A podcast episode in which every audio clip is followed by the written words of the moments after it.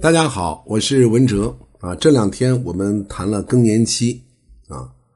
这个我们真正的了解更年期，就等于是接近了更年期。那么我们接近了更年期，了解了更年期，才能真正的进入到更年期里面去解决更年期的一些问题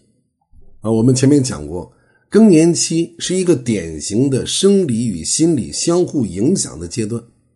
那么今天我们就走进更年期啊，进入的进。我们先来了解一下，进入更年期以后，身体会发生哪些变化啊？生理上会有哪些现象？首先，第一个就是潮热，潮热是最常见的更年期的症状啊。每天到了一定的时候，体温就会升高，嗯，就像潮水的涨落一样啊，非常准时。很多人说这个潮热，这个潮是潮湿的潮，实际上这个潮是潮涨潮落的潮啊。那么一般是什么时候出现呢？一般是在午后出现，程度呢有高有低。根据调查显示，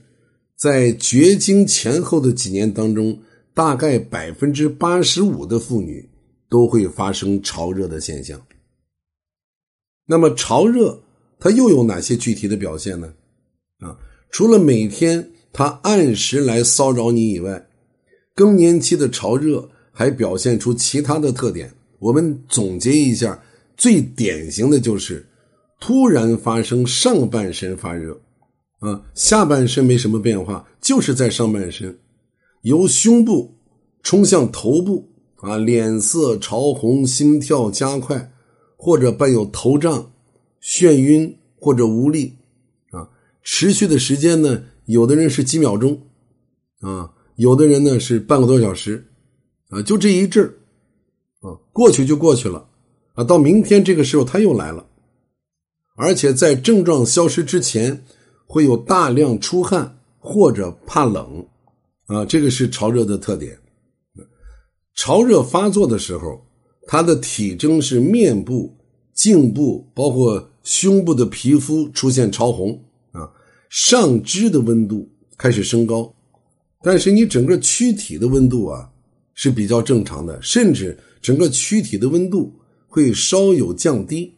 啊，有出汗的现象，而且你去测一下血压，这个时候血压没有变。那么这个潮热一般会发生在哪个年龄阶段呢？啊，这个因人而异，因为很多妇女啊，她绝经期不一样，但是它有一个规律，就是这个潮热呀，它最早可以在你最后一次月经之前两到三年就开始发生了，啊，就是在你绝经之前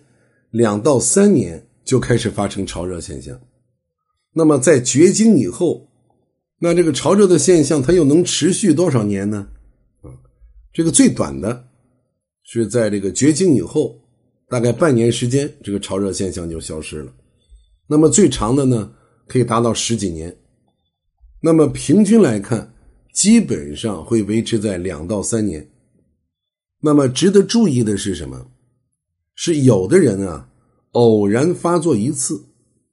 而有的人呢，在活动啊、进食或者情绪不稳定的时候就会发作。甚至有的人啊，他能达到每天三五十次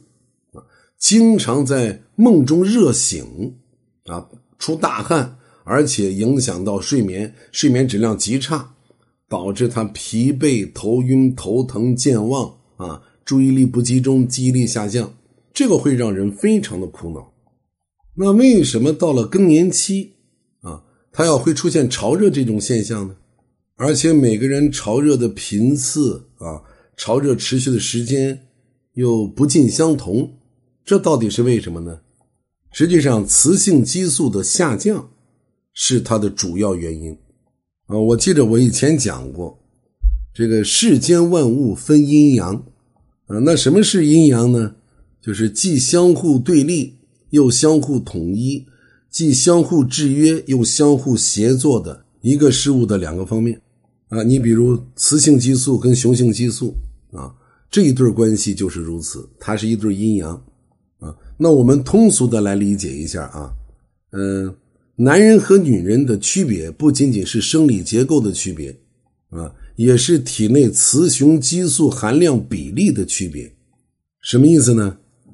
就是这个人啊，不管是男是女，他体内都同时含有雌激素和雄激素。那么女性的雌激素相对要多一些啊，比如雌激素是百分之七十啊，雄激素是百分之三十，而男人呢可能刚刚相反啊，雄激素是百分之七十，雌激素是百分之三十啊，所以男人呢有刚中带柔的一面，女性有柔中带刚的一面。那我们都知道，这个雌性代表着阴啊，雄性代表着阳。那么阴的特点是什么呢？是稳定的，啊，被动的，呃，消极的。那么阳呢是积极的、主动的、不稳定的。所以，我们来看一个女人在年轻的时候，她相对来说是比较羞涩的，啊，在谈恋爱的时候，她一般不会积极主动啊，非常热烈的向男孩子求爱，啊，那么相反。一个男人在年轻的时候，他一定是积极的、主动的，啊，因为这个时候男人体内的雄性激素是占上风的。那么随着年龄的增长，男女的身体都会发生一系列的变化啊，比如女性在接近更年期的时候，她的卵巢功能就会发生紊乱，雌激素的水平就会降低，而雌激素水平的降低。就可以影响到下丘脑的体温调节中枢，会让自己的身体并不发热，体温调节中枢也会错误的感觉到身体特别热，就会导致机体散热加强。那么，为了释放多余的这种体热，那么机体就会扩张血管，特别是扩张靠近头部、面部、颈部和胸部皮肤的血管，引起这种潮热。同时，按照物质守恒定律来看啊，你体内雌性激素的水平在下降，那么雄性激素的水平一定会上升。所以你看啊，大部分女人到了一定的年龄，不仅仅生理上发生了一些改变啊，出现鱼尾纹啊，啊，嘴角有皱纹啊，甚至长胡须啊，而且这个接人待物啊，为人处事，她的性情也会发生变化啊。以往不太积极主动去跟别人去探讨一些问题的女人，反而在这个时候特别愿意主动的跟别人去交流，啊，而且说话的嗓门也比年轻的时候大了许多。那么，所有这一切都是由于我们的雌性激素水平降低所导致的。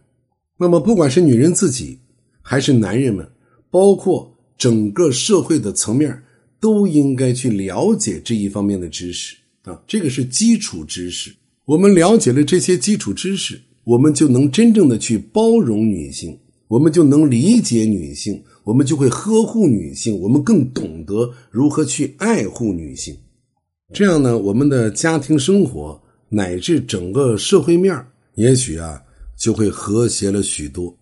啊，关于这个更年期啊，我们可能还得再去讨论几天，因为更年期。你不仅仅会出现潮热的现象，还会出现生理上其他一系列的变化，包括有了这些变化之后，我们应该在日常饮食当中注意什么？我们应该吃哪些东西？这个我们都会在后面的节目当中一一给大家进行讲解，真正的走进更年期。好，关注更年期，我们明天接着聊。